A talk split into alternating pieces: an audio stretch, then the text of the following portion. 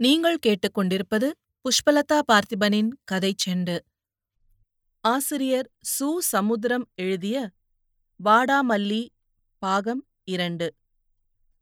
அத்தியாயம் இருபத்தி ஏழு சுயம்பு ஆண் என்றோ பெண் என்றோ தன்னை அடையாளம் காணாமலும் அடையாளப்படுத்திக் கொள்ளாமலும் இதோ ஒரு பிறவி என்பது போல் நின்றான். இன்ஸ்பெக்டர் அவன் உடல் அனைத்தையும் தேடிப் பார்த்தார். ஜட்டியோடு மட்டுமிருந்தாலும் அந்த பார்வை தாங்க மாட்டாது. சுயம்பு தனது கைகளை எடுத்து குறுக்கே போட்டுக் கொண்டான். அவனை அடிப்பதற்காக எழுந்திருக்கப் போனவர் அவன் முகம் மாவு போல் குழைந்திருப்பதையும் கண்கள் பார்வைக்கும் தங்களுக்கும் சம்பந்தமில்லை என்பது போலவும் இருப்பதை பார்த்துவிட்டு சிறிது இறங்கினார். ஆனாலும் குரலில் எந்த குழைவையும் காட்டாமல் அதட்டினார். ஒரு நாளைக்கு எவ்வளோடா சம்பாதிக்கிற? எத்தனை பேர்கிட்டடா? சுயம்பு இரு கைகளையும் விரித்துக் காட்டினான். நீ ஏதோ இன்ஜினியரிங் காலேஜ்ல படித்ததா? பெரிய பொட்ட சொன்னா?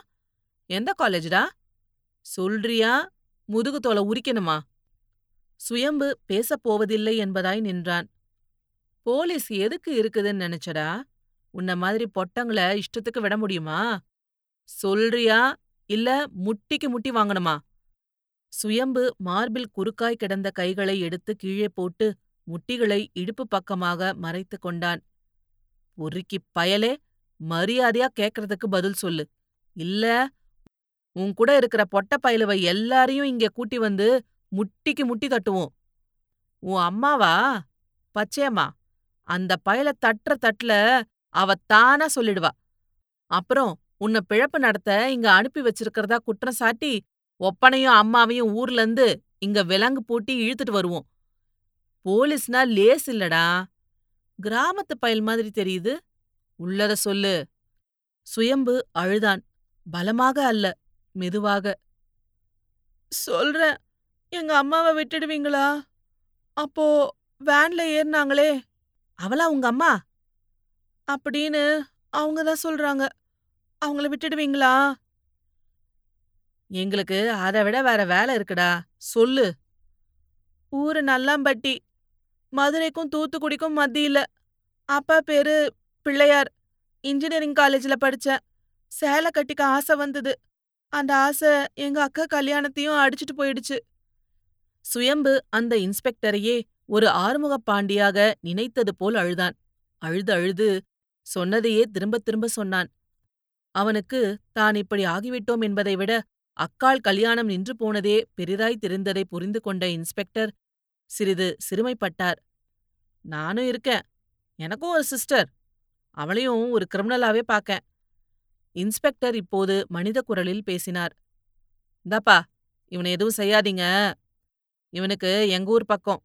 இவன் ஏரியா போலீஸ்க்கு இன்ஃபர்மேஷன் கொடுத்துருங்க. இவனை அவங்க மூலம் இவன் வீட்டில் ஒப்படைக்கணும். அந்த பொட்ட பயல்வள இவனை பார்க்க விடாதீங்க. ஏதாவது வாங்கி கொடுங்க. அங்க போய் உட்காருடா தானே தன்னை கைது செய்து கொண்டு போவது போல் போனான். பின்பக்கமாக போனான். எவரோ ஒருத்தர் மஃப்டியில் வந்தார். போலீஸோ கிரிமினலோ? அவனுக்கும் தனக்கும் டீயும் பன்னும் வாங்கி வரச் சொன்னார். இதற்காகவே ஓரங்கட்டியிருந்த லாக்கப்பிலிருந்து ஒருவரை பத்து நிமிடத்திற்கு தேநீர் ஜாமீனில் விடுவித்தார். அந்த காவல் நிலையத்தில் கொல்லைப்புறத்தில் போடப்பட்ட பெஞ்சில் உட்கார்ந்து பண்ணை கடித்து தேநீரை உறிஞ்சிவிட்டு சுயம்பு அந்த பெஞ்சிலேயே முடங்கினான். அங்குமிங்குமாய் போலீஸ் நடமாட்டம். ஒரு பெட்ஷீட் வந்தது. இன்ஸ்பெக்டரின் அண்டை ஊர்க்காரனுக்கு இது கூட செய்யாவிட்டா எப்படி? அநேகமா சொந்தக்காரனா இருக்கணும். இன்ஸ்பெக்டர் கௌரவத்துக்காக மறைக்கான். சுயம்பு திடீரென்று எக்கா என்று சொல்லி வீறிட்டு அழுதான். தூக்கம் கலைந்து துக்கம் வந்தது. அந்த அக்காவிடம் தன்னை அழைத்துப் போகிறார்கள் என்பதில் ஒரு சந்தோஷம். ஆனாலும் அந்த சந்தோஷத்தை அடுத்த நிமிடத்தில் ஒரு சந்தேகம் துரத்தியது. எதுக்கு போகணும்? இனிமே அக்காவுக்கு நடக்கப் போற கல்யாணத்தை தடுக்கவா? என் காதல கெடுத்துட்டியேன்னு தங்கச்சி கிட்ட திட்டு வாங்கவா.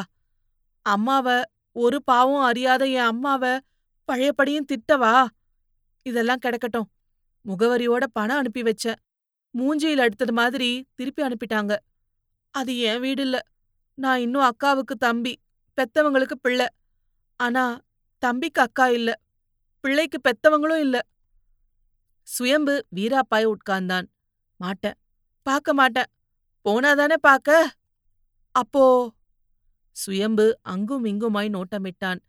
பின்பக்கமும் கிழக்கு பக்கமும் சின்ன சுவர்கள்தான். ஒரே தாவில் குதித்து விடலாம். தப்பித்தாக வேண்டும். இல்லையானால் வீட்டுக்கு கொண்டு போகப்பட்டு அந்த வீடே ஒரு லாக்கப் ஆகும்.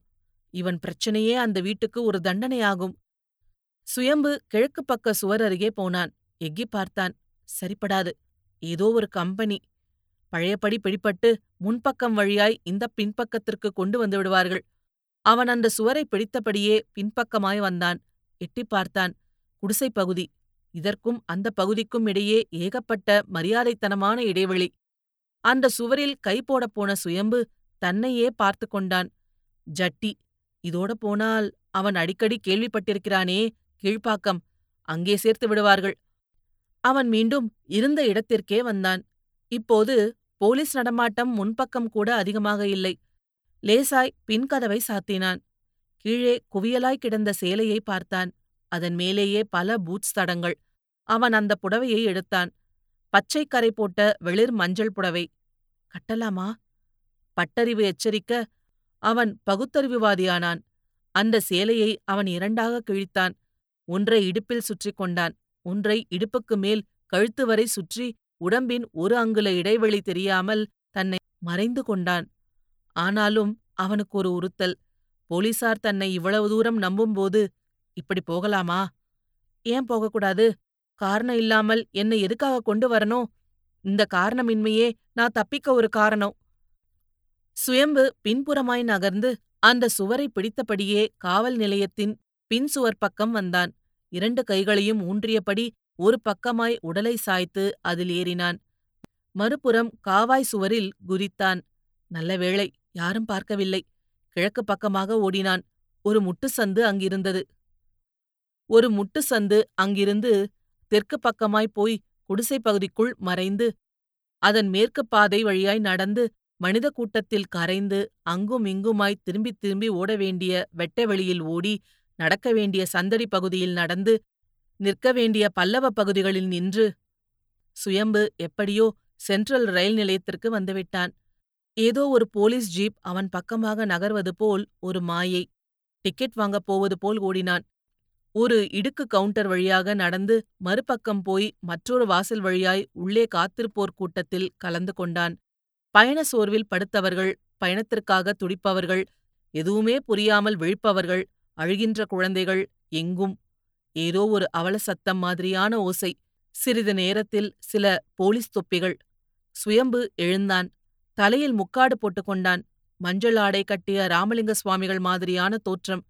போலீசிடமிருந்து தப்பிக்க அந்த சேரியின் சேரிக்கு போக வேண்டும் என்ற ஒரு சின்ன எண்ணம் கூட அவனுக்கு ஏற்படவில்லை. அதை நினைப்பதற்கே மறுத்தான். அந்த வாசத்தை ஏதோ ஒரு கெட்ட கனவு என்றே நம்பினான்.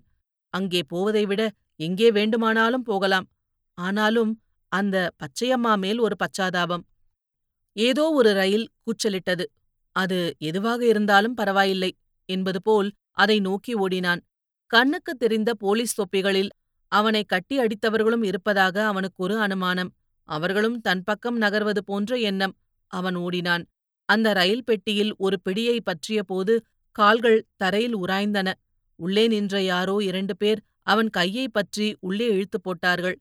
பயணிகளின் இருக்கைக்கு அப்பால் உள்ள எல்லைப்புறம் நான்கைந்து பேர் நின்றார்கள். அத்தனை பேரும் வாழ்க்கையை தொலைத்தவர்களாய் அல்லது அதற்குள் தொலைந்தவர்களாய் தோன்றினார்கள். அந்த பக்கம் வந்த பயணிகள் அவர்களை முறைத்து பார்த்தார்கள். இது போன்ற பல சுவாரஸ்யமான கதைகளை கேட்க கதை செண்டு சேனலை லைக் பண்ணுங்க கமெண்ட் பண்ணுங்க ஷேர் பண்ணுங்க. மறக்காம சப்ஸ்கிரைப் பண்ணுங்க. நன்றி.